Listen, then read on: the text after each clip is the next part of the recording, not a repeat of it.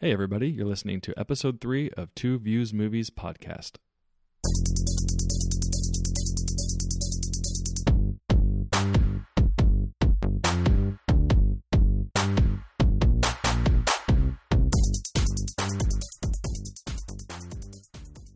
Hey, everybody, thanks for listening to episode three of Two Views Movies podcast. I'm Garrett, And I'm Carson. and today's episode is all about I, Tonya. So, for those of you that aren't familiar, maybe aren't as old as Carson and I, didn't live through this, I, Tonya is a movie about, I guess I would call her the, the bad girl of figure skating in the Right. 90s, Tonya Harding, and basically how she came to be and all the events leading up to and then past, you know, the infamous Nancy Kerrigan scene. It's directed by Craig Gillespie. I checked out some of the movies he's done before. He's done Lars and the Real Girl. I don't know if you've seen that. It's Ryan mm. Gosling Nope. literally dating a doll. Um, it's quite interesting. He did Oh. the new Fright Night and a movie called a couple other movies, Finest Hours and Mr. Woodcock. So the only one of those I've ever seen is Lars and the Real Girl. So I'm not overly impressed with his filmography, but not bad for coming into I Tonya.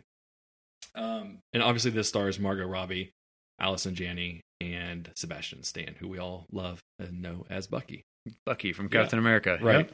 So why don't you lead us off? What were your thoughts? So diving into this one, uh, I really enjoyed the way that they told this story. They, they could have done this in a lot of different ways, but I really liked how they did it. And I and how what I mean by that is they took actual interviews from Tonya Harding and her ex-husband Jeff Gillooly. Gillooly. It's Yes, great name to say. Gillooly. and and her mom and and they've pieced together. So they had the Margot pretending to be Tonya, giving the exact interview, I guess, that Tonya gave, um, and then backing that into a story with flashbacks. And so I thought it was a very interesting way. So it comes from their point of view, uh, telling different sides of the same story, coming through and, and telling the story of Tonya Harding, which it, there's a lot of it that I did not know because we were fairly young when uh, when that happened, and all you remember is, you know, why me, you know, Right, and right. Nan- Nancy on the ground, and Tonya Harding, Tonya Harding hit her with a stick, you Yeah. know, and and and so then all the spoofs and everything that came off of that. And was very interesting to see how that all went down and how much it leaves you with how much do you believe Yeah. of this story because it's not a true story; it's their interpretation of the story. yeah, somewhere in there is a truth. I don't know enough about it to know whether there is a truth, like an agreed upon, hey, we've somebody's investigated this, we really know who did what, who was involved with what. And I completely agree with you. I think those interviews, I don't know if we can call it a fourth wall, like because clearly the interviews are addressing the audience, and, and sometimes they do break the fourth wall in terms of Margot is Tonya Harding, and she will be in a scene and turn and look to the camera and talk to the audience and break that fourth wall. So the interviews are also breaking the fourth wall, but in a different way. I feel like it's that scene in Deadpool where he's like, fourth wall break instead of a fourth wall break? Was that 16 walls? I feel like that's what happened in this movie, but you're right. I, I thought it worked. And you touched on something that I completely agree on and think it was part of the beauty of the movie was because these people are each telling their stories, you don't know what's true and what's not. It keeps you really off balance in terms of maybe one minute I believe Jeff Gillooly, one minute I believe Tonya, one minute I believe the mom, and and you're just so off base, which I think in some ways, you know, people maybe wouldn't traditionally like in a movie when they're wanting to watch something about a true story. They want to know what's the truth, what really happened, and I think. I don't know. I, I kind of wonder if maybe nobody ever really fully knows the truth, even to this day. And the movie kind of paints it that way, which I loved. I thought it was great. You're right. very sympathetic towards Tonya, I think. At times, At times, I think by the end you're rooting for for Tonya, I guess, or more realize she got caught up in a bad situation that she had no control over, but but did she? Right, you know, exactly. so it's like, it's like oh, she knew, she knew what was going to happen, but the story plays out as if she didn't. right. And so again, because that's her side of it, and I'm sticking to it, you know. Um, Right. But I thought uh, I thought she did a great job of playing both the victim and also the villain at the same time. Because you're right, it does go back and forth. Yeah, I think that I really liked the fact that the movie's like central question and everything is can you feel bad for somebody who did something bad? Right. Because and it, it applies in real life obviously but i know it's it's easier for everybody in the real world to think that a bad person or somebody who does bad things is just a bad person they're not redeemable they chose to do this And I think what this movie explores is uh, maybe her mom, you know, created her into this thing that wanted to win so badly she needed felt like she needed to do something bad to do it. And her husband or ex-husband was an enabler and an abuser who backed her into corners and did certain things. So can you or should you feel bad for Tonya Harding in this? Or was she the master manipulator like the whole time? It, it is a really unsettling in that kind of view where you want a nice pretty bow on something at the end of it and you're not going to get it with this movie or and possibly the real life story of Tonya Harding yeah, I think uh, I mean they definitely go through her background of she did not have a a, a great upbringing uh, according to her, Right. Uh, and then her marriage obviously was an abusive, although Gillooly d- denies it, but I think that's written. Uh, I think that's fact. sure But again, I, again, you don't know with this movie. right I'm assuming there's I mean, she had restraining orders and, and things like that. Um, but it was uh, does that justify you know the things that she's done? Right. You know, is, is, is that an excuse? And Mhm. and you know, there's two sides to to all that. right But Yeah, I I really liked the movie. It felt to me like it had a little bit of a MTV vibe to it, and not modern day MTV, but like '90s MTV. I, I don't know why I got that, and which would make, I guess, in my mind, it somehow made perfect sense that it would feel that way, considering MTV was still a big deal and edgy and stuff back then in the '90s when all this was going down. I don't know why I got that kind of vibe from it. Maybe it was because some of the music and it felt rock and roll to me for some reason. Like the way Tonya Harding was, like the scene where they're out mudding in the truck and you know she's shooting guns and wild. It, Yeah. it felt like that kind of edginess to it. So it, that that was one thing that kept coming back in my mind over and over again. It was like this feels like it's got an MTV '90s vibe to it.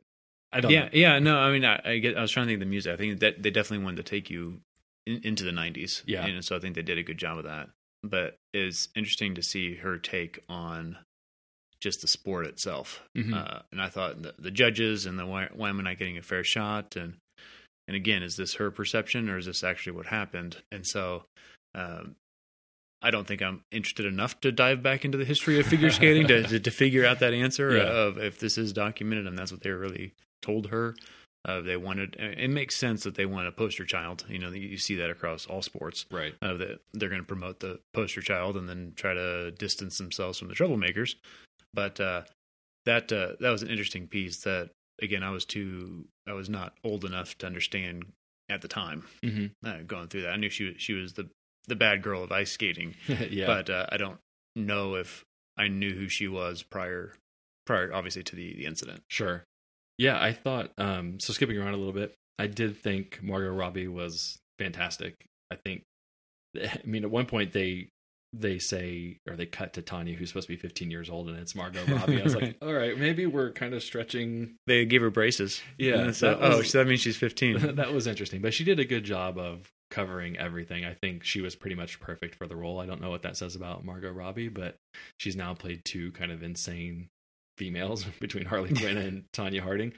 I thought Allison Janney was fantastic as the mom. I really don't think I can see any way that she, if she's up for supporting, I would think she would win in a heartbeat. If she's going against Frances McDormand in Three Billboards um, as a lead actress, I don't think she'll win that. But I Well, can't she wouldn't get. She for. wouldn't be for a lead. I wouldn't think so either, and I can't remember off the top She'd of my be head. But she was against- fantastic. She'd be going against uh, what, Aunt Jackie.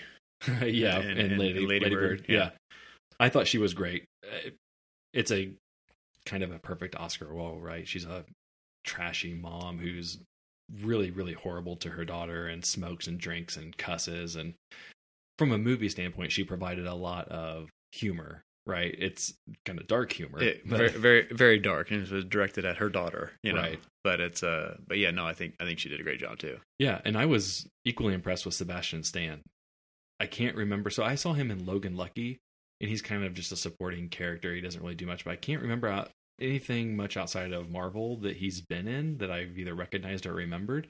I thought he held his own. I mean, clearly Margot and Allison Janney were the two stars of the movie, but he's got a pretty big role, and I felt like he did a really good job of playing Jeff Gillooly and being this really he was really weird, a weird guy in the movie.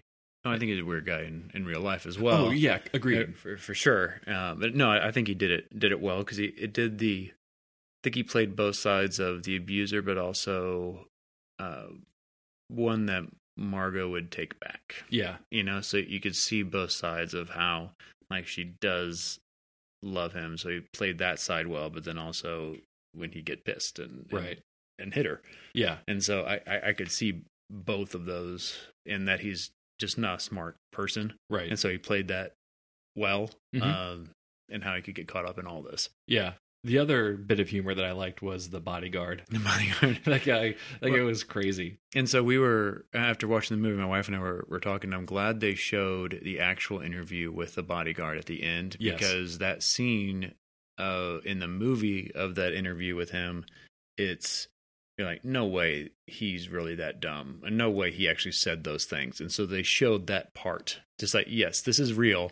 This is his interview. Yeah. He actually believes that you know that he's a spy. Yeah. and does espionage in other countries, and and so it's like no no one's that stupid, no one's that unbelievable. But then they're like, no, I think we have to add this at Yeah. the end when they showed that interview, then the real life interview with him. And Yeah. so it's like I- okay, so so it, it took you from oh, it's just a movie to no, that's what really happened. Yeah. Yeah, And then I think there was a scene right where he gets uh, when the when the news coverage is happening and he's starting to take he wants to take credit for all the things that happened because this was his big elaborate plan, right? And doesn't he yell at his mom because she taped over Star Trek? it ta taped over something. yeah, Yeah, which I'm sure that wasn't real, but that was a it was a nice touch because that's what he feels like, right? He felt like the guy who um, still lives at home. still lives at home, is kind of nerdy, socially awkward, but then fancies himself this international spy, and he's been interviewed by people. It was it was so hard to believe that that was real, right? Like I would love I I I do kind of want to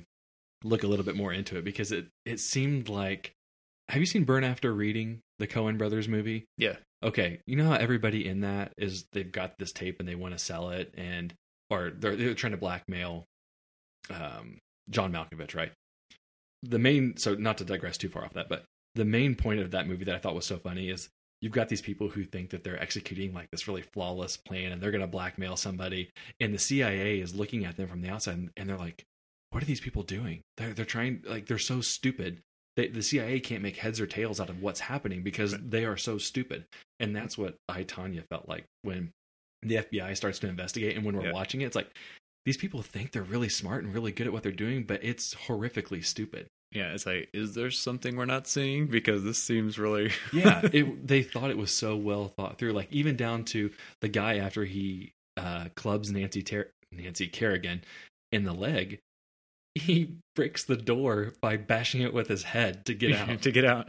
and then don't they cut to the they have that scene where they show that they were trying to move their car in the parking lot to not be caught on camera but they the fact that they were moving their car every 20 minutes like actually stood out like a sore thumb right. it feels like you know what people who've seen too many movies would try and do. And yeah, we don't want to be caught on camera, so we're gonna keep right. moving the but car. then yeah. in real life, it's like, guys, that that's not how this works.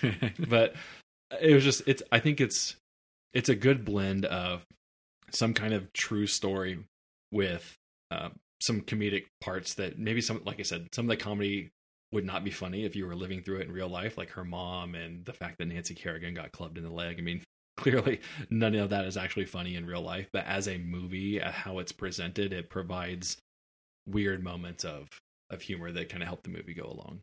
No, I agree, and it, it's it's funny how her whole life is defined by this one incident, you know, and, and it was kind of laid out that way of basically everything that I've done, everything I've achieved, it, it all comes down. I'm mem- I'm remembered for this, you know, and, Yeah. that, and that's it. Yeah, All of them, really. right. And then it it ends on her in like professional boxing. yeah, when and- she was a boxer, I remember that. Yeah, Yeah. I remember she came back and did celebrity boxing, but then she actually tried to turn it into boxing. And I think ending on that note really kind of made you feel like less sympathetic for her. It almost seemed like they were trying to say she's trying to exploit all the fame and attention that she could possibly get. Oh, I took it as she's doing this because she really can't do anything else. Oh, and so it okay. was uh, like she she mentioned to I have no other skills. It's only skating. You know, I she didn't finish school. You know, all that. I have nothing else. Right. And then so boxing. You Yeah. know, it's a physical something. I'm already known as the bad girl of of ice Right. skating. So I guess we'll try this route. Yeah. But I can't do anything else. And that, and that's kind of the impression that I got is that she just wasn't able to find, especially with that kind of reputation, I mean, who's going to hire her at their company? You know, Right. type of thing. Yeah. It's well, a- even now, I think post movie that it got some, you know, pushback in the media and stuff because people were like, "Why are we, you know, why are we having her going around doing this press tour?" Uh, I know the movie's about her, but the movie's about her, and she's mainly worldly famous because of this Hurting bad thing that else. she did. So why are we? Do- and I, I get it. It's that's I think that's the the trouble you get in with any kind of biographical movie is what if the person's not a good person necessarily you know do you should you really should she be able to go around and do interviews on good morning america and all this stuff when she is known for this I, Well, I think that's more Good Good Morning America, not on behalf of I Tonya. I think they're trying to capitalize on the, the Sure. buzz. yeah but you know should somebody be able to profit off of the fact that you bashed in nancy kerrigan's leg Right. but as far as the movie goes um definitely i liked it enjoyed it a lot Yeah, and I liked. to. There was an interview with with Margot about uh, the actual skating, uh, and so so Margot had to learn how to how to skate and how to skate convincingly enough to where she looked like she was comfortable on the ice. And they were talking about what the, the triple axel. And Margot's, well, why don't we just have a stunt double do it, and then you know put put my face on later? And no, we have to. They told her that we have to CGI the entire thing, and she didn't understand why because only three people in the world can even do this. yeah And she's like, well, that's pretty impressive. She started getting appreciation for her skating ability because they couldn't just have a stunt double because stunt double couldn't do it. Right. I'm glad you actually brought that up because the CGI was the one piece of this movie that was It was a little rough. oh, It was a little rough. little rough as being kind. It was bad at first, and then it got into a few that were really, really bad. I mean, it. So, are you telling me that the whole, from what you heard, the whole figure skater was J- just that move. okay? Because there were some scenes where it is clearly her face stitched onto somebody else's body, Right. and it's glaringly bad. Very Wonder Woman esque when she jumps through the window. No, I think it's worse because when Wonder Woman jumps through the window, I actually felt like that was Matrixy. Like that's actually her whole body was CGI'd. I felt like in this, like they tried to stitch Margot Robbie's face onto somebody else's, and it did not look good. It looked really, really bad. Yeah. And this isn't a movie that has a big budget for special effects. uh, Right. I, I figured. And uh, yes, that those parts looked bad. They Uh. I agree. I guess I just didn't understand.